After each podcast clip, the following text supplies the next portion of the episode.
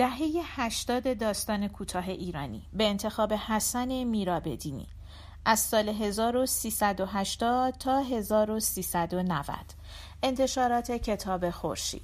گوینده دینا کاویانی. ویلچر.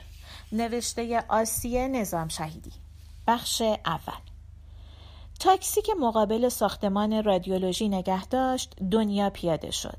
در را باز کرد. پاهای رضا را روی زمین گذاشت. شانش را تکیهگاه بازوی او کرد. دستش را دور کمرش انداخت. یقه کاپشنش را بالا داد. بیرونش آورد و در تاکسی را به هم کوبید. کنار در ورودی چشمش افتاد به یک ویلچر خالی که مردی با لباس نگهبانها دو تا دستش را گرفته بود. یک ویلچر با چرم مشکی. چرخهای بزرگ بادی و دسته ها و جاپای فلزی. همان وقت بود که فکر کرد دیگر باید یک ویلچر بخرد. هفته پیش آخرهای بهمن که تعطیلات تمام شده و بچه ها برگشته بودند سر خانه زندگیشان رضا دوباره تشنج گرفت. دنیا که از خرید برگشت دید رضا روی زمین کنار راحتی افتاده و آب دهانش آویزان است.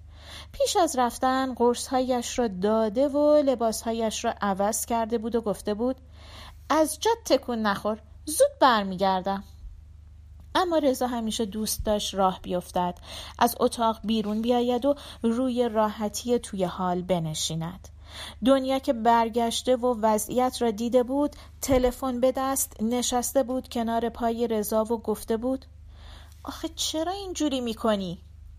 رضا با آن مردمک های ریز و سیاه و سرگردان نگاهش کرده بود. دنیا به آژانس تاکسی تلفن کرده و رضا را برده بود دکتر. دکتر قرص ها را دو برابر کرده و دوباره برایش امارایی نوشته بود. از کنار مرد نگهبان که رد شدند و به پلکان ساختمان رسیدند زانوهای دنیا از سنگینی تنه رضا خم شد. ایستاد و باز به ویلچر نگاه کرد پدال های فلزیش برق می‌زد مثل رگه ای از ستاره های الماسی که آسمان شب را روشن می کنند. رضا کج شده سرش روی سینه افتاده و تمام تنش را روی او انداخته بود دنیا تنه رضا را روی شانش جابجا کرد و پرسید از اونا می‌خوای؟ رضا گفت نه نگاش کن یه ویلچر می‌خوای؟ نه نمی‌خوای؟ نمی‌خوام پس چی می‌خوای؟ خواب می‌خوام دنیا کمر راست کرد برگشت بلند رو به مرد گفت این مال شماست؟ مرد که به خیابان و آبرها خیره بود به صدا سرچرخاند دنیا به ویلچر اشاره کرد. مرد گفت مال رادیولوژیه. و دوباره برگشت طرف خیابان. نگاهش رد ماشین های پت و پهن متالیک را می گرفت و تا ته خیابان دنبال می کرد. دنیا دهان باز کرد چیزی بگوید اما نگفت. بعد راه افتادند. از سه پله پایین رفتند. کنار پله ها راهچه شیبدار می‌رفت رو به آسانسور. حالا تمام ساختمان های اداری، پزشکی و مسکونی شهر از این راهچه ها داشت. حتما پیشترها هم بوده. سالها پیش. اما دنیا آنها را ندیده. چرا باید می‌دیده؟ نه. یادش نمیآمد جوانیش زیاد از این راهچه ها دیده باشد. ویلچر دیده بود اما راهچه ها نه. بلند گفت رضا انگلیسی به این راهچه ها همین سراشیبی و سربالایی ها چی میگن؟ رضا آویزان شانهش بود و چیزی نگفت. یادت نمیاد؟ رسیدند کنار آسانسور. نه. بهش میگن رمپ. رضا را به دیوار تکیه داد و دگمه آسانسور را زد. چراغ همکف روشن شد. دنیا در آسانسور را باز کرد. پنجه انداخت کاپشن رضا را گرفت و کشاندش توی آسانسور. رضا پشت به آینه داد و چشمهایش را بست. در ریلی آسانسور که آرام بسته می‌شد دنیا دگمه هفت را زد و رو به آینه خودش را نگاه کرد و گردن باریک و سر کوچک و بیموی رضا را. بعد موهای خاکستریش را زیر روسری داد و با دست آزاد شده گره روسری را سفت کرد. رضا خوابی؟ حالا بگو به فارسی ویلچر چی میشه؟ خوابی؟ نه خواستن. آسانسور از جا کنده شد رضا را تکان داد و راه افتاد رو به بالا. دنیا رضا را که داشت سر می‌خورد روی زمین گرفت. رضا جمع شد توی خودش. دنیا صورتش را برگرداند طرف آینه. گفت نه خواستن نمیشه. ببین چه شکلی شدم.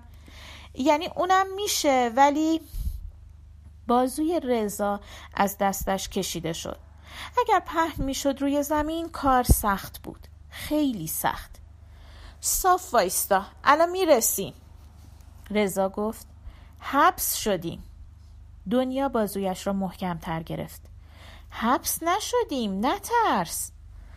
آسانسور ایستاد و رضا چشمهایش را باز کرد. دنیا بیرون کشاندش و زنگ رادیولوژی را زد. وقتشان افتاده بود ساعت هشت شب. دیروز که تلفنی وقت گرفته بود منشی با صدای نازک و کشیدن حرف شین گفته بود هشت. دنیا پرسیده بود هشت صبح؟ و دختر گفته بود شب و شب را کشیده بود. شب بهتر بود. آسمان اگر که صاف بود می‌شد ستاره ها را دید. توی آپارتمان یک خوابه خودشان که طبقه دهم بود رضا می‌خواست پرده ها همیشه بسته باشد. دنیا گاهی می‌رفت روی بالکن کوچک تا سیگار بکشد. آن وقت رضا ناله می‌کرد یخ کردم درو ببند. و دنیا پیش از اینکه بتواند خوب ستاره ها را تماشا کند از بالکن می آمد و در را می بست. با تاکسی که می آمدند دنیا از پنجره فروشگاه های رنگارنگ و پرنور را تماشا کرده بود. آدم هایی که از سر کار برمیگشتند. زن و شوهرها با بچه ها و دختر پسرها را که می‌رفتند توی رستوران ها یا با بسته های خرید از توی فروشگاه های بزرگ زنجیری بیرون می آمدند. به ستاره های بالای سرشان هم نگاه نمی کردند. به آن میلیون ها ستاره که درخشششان در برابر درخشش چراغ شهر کم نور و دور می نمود. بعد لابد می‌رفتند توی خانه هایشان استراحت کنند مثل آدم های متمدن یا نیمه متمدن با هم شام بخورند حرف بزنند تلویزیون نگاه کنند و هزار کار دیگر لابد سالن انتظار هم شب خلوت بود و زودتر نوبت به آنها می رسید. اما در که باز شد و وارد سالن که شدند دنیا دید روی تمام سندلی ها مریض نشسته. حتی روی سکوهای سنگی کنار دیوار هم اشغال بود. دفترچه رضا را که به منشی می‌داد به اطراف نگاه کرد. منشی قبض داد به باجه صندوق اشاره کرد و گفت 160 هزار تومان بپردازند و منتظر بنشینند. لبخند پهنی زد دنیا به لبهای پف کرده و رژ لب آلبالویی رنگش که از خط لب بیرون زده بود خیره شد و شنید که بنشینین را کشید. لابد همان بود که تلفنی وقت داده بود. رضا را برد گوشه دیوار کنار پسر بچه‌ای که با سر باند پیچی شده دراز کشیده بود نشاند. رفت طرف صندوق. صندوقدار با روزنامه جلوی صورت بی آنکه به کسی نگاه کند پول می گرفت و مهر می‌زد. دنیا تیترهای روزنامه را نگاه کرد. تنها تیتر درشتی درباره سرانه جمعیت را خواند. معنی تمام جمله را نفهمید. آبرکارت را که می‌داد به صندوقدار دستش عرق کرده بود حساب کرد باید توی کارت 600 هزار و چهل تومان باشد شماره رمز را گفت و روی شیشه باجه با انگشت 160 را از 640 کم کرد. زیر اعداد نامرئی خط کشید و عدد 480 خیالی را روی شیشه نوشت. باید از نگهبان قیمت ویلچر را می‌پرسید. بار اولی که رضا آمده بود خانهشان مادر سیگار روشن کرده و ژاکتش را روی شانه کشیده بود آقای اسمتون رو فراموش کردم. صوفی هستم. آقای صوفی ما از شما فیش حقوقی خواستیم خونه خواستیم چی خواستیم؟ همچی نیست قوامی ما فقط به پدر نگاه کرده و خاکستر سیگارش را که روی دامن ریخته بود تکانده بود. پدر آرنجش را تکیه داده بود به قفسه ای که ردیف مجلدات شرح حال رجال ایران با جلد سیاه چیده شده بود جناب صوفی ما فقط می‌پرسیم شما توانایی نگهداری از دنیا رو دارید یا خیر؟ رضا رنگ پریده و سر به زیر من من کرده بود بله خب در حدی که در چه حدی؟ در حد توانم. توان شما در چه حد آقا؟ توان من رضا که رفته بود و مادر که داشت فنجان رضا را برمی داشت گفته بود چاییشم نخورد. پدر توی راحتی فرو رفته و روی شکمش ضرب گرفته و گفته بود چه خواهد شد؟ چه خواهد شد؟ با شما هستم. صندوقدار کارت کشیده و حالا کارت و قبض به دست به دنیا نگاه می‌کرد. پشت سرتون معطلن. قبض را گرفت. برگشت نشست کنار رضا. ویلچر وارد سالن شد. نگهبان داشت پیرزنی مچاله و چادر پیچ را می آورد بچه های از ویلچر آویزان شده بودند و همراهان شهرستانی میدویدند و هوار میکشیدند. دنیا به چرخهای صندلی که میچرخید و می‌رفت و پیرزن را می‌برد خیره شد. همراهان پیرزن را روی سکو دراز کردند. منشی سرشان داد زد همراهان ساکت شدند نگهبان که ویلچر را می برد یکی دوید و اسکناسی چپاند توی جیب مرد دنیا فکر کرد چطور خودش عقلش نرسیده بالاخره لابد هر کاری راهی دارد دست کرد توی کیفش. از میان کیسه دارو و دفترچه و بسته سیگار و خرت های دیگر کیف پولش را پیدا کرد و از لای کیف پول دو تا اسکناس زبر و چسبناک را بیرون کشید و توی مشت گرفت و کیف را بست. برگشت به رضا نگاه کرد که روی سکو کنار بچه خودش را ول کرده بود.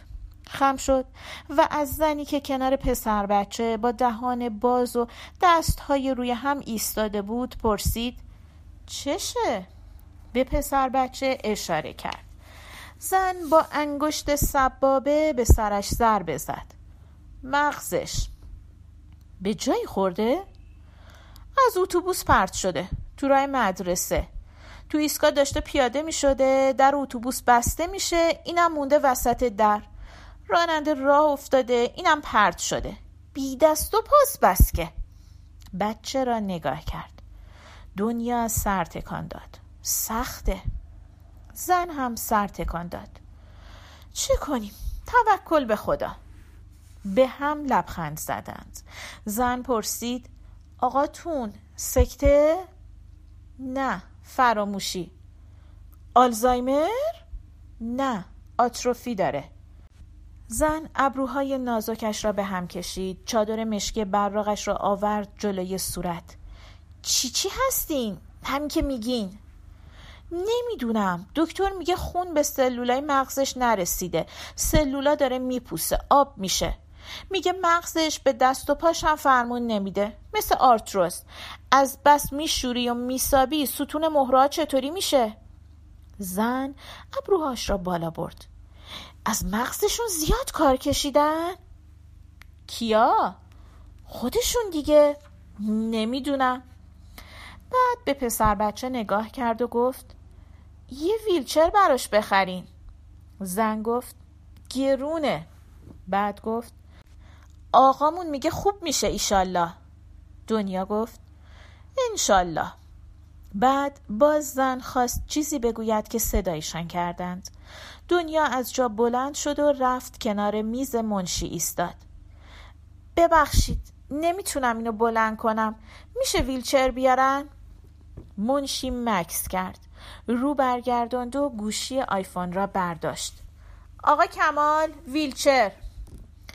نگهبان ویلچر را آورد با اخم و بیحوصله به مریض ها نگاه کرد. دنیا بلند گفت اینجا بی زحمت. مرد که با ویلچر نزدیک شد دنیا خیره به چرخها خواست اسکناس را که از پیش توی مشتش گرفته بود توی جیب مرد بچپاند. اسکناس افتاد روی زمین. دنیا سرخ شد. خم شد اسکناس را برداشت. دوباره خواست جیب مرد را پیدا کند. مرد دستهایش را دو طرف باز گذاشته و با اخم به دنیا که دنبال جیبهایش میگشت خیره بود. اسکناس دوباره افتاد. دنیا دوباره خم شد. همه داشتند نگاه می کردند نگهبان راهش را کشید و رفت. رضا را بلند کرد روی ویلچر گذاشت و برد بخش امارای نشاندش روی صندلی انتظار و پشت دری ناپدید شد. دنیا نشست و انگشت خم شده سبابش را گاز گرفت. منشی یک دست لباس آبی آورد گفت باید لباس رضا را عوض کند.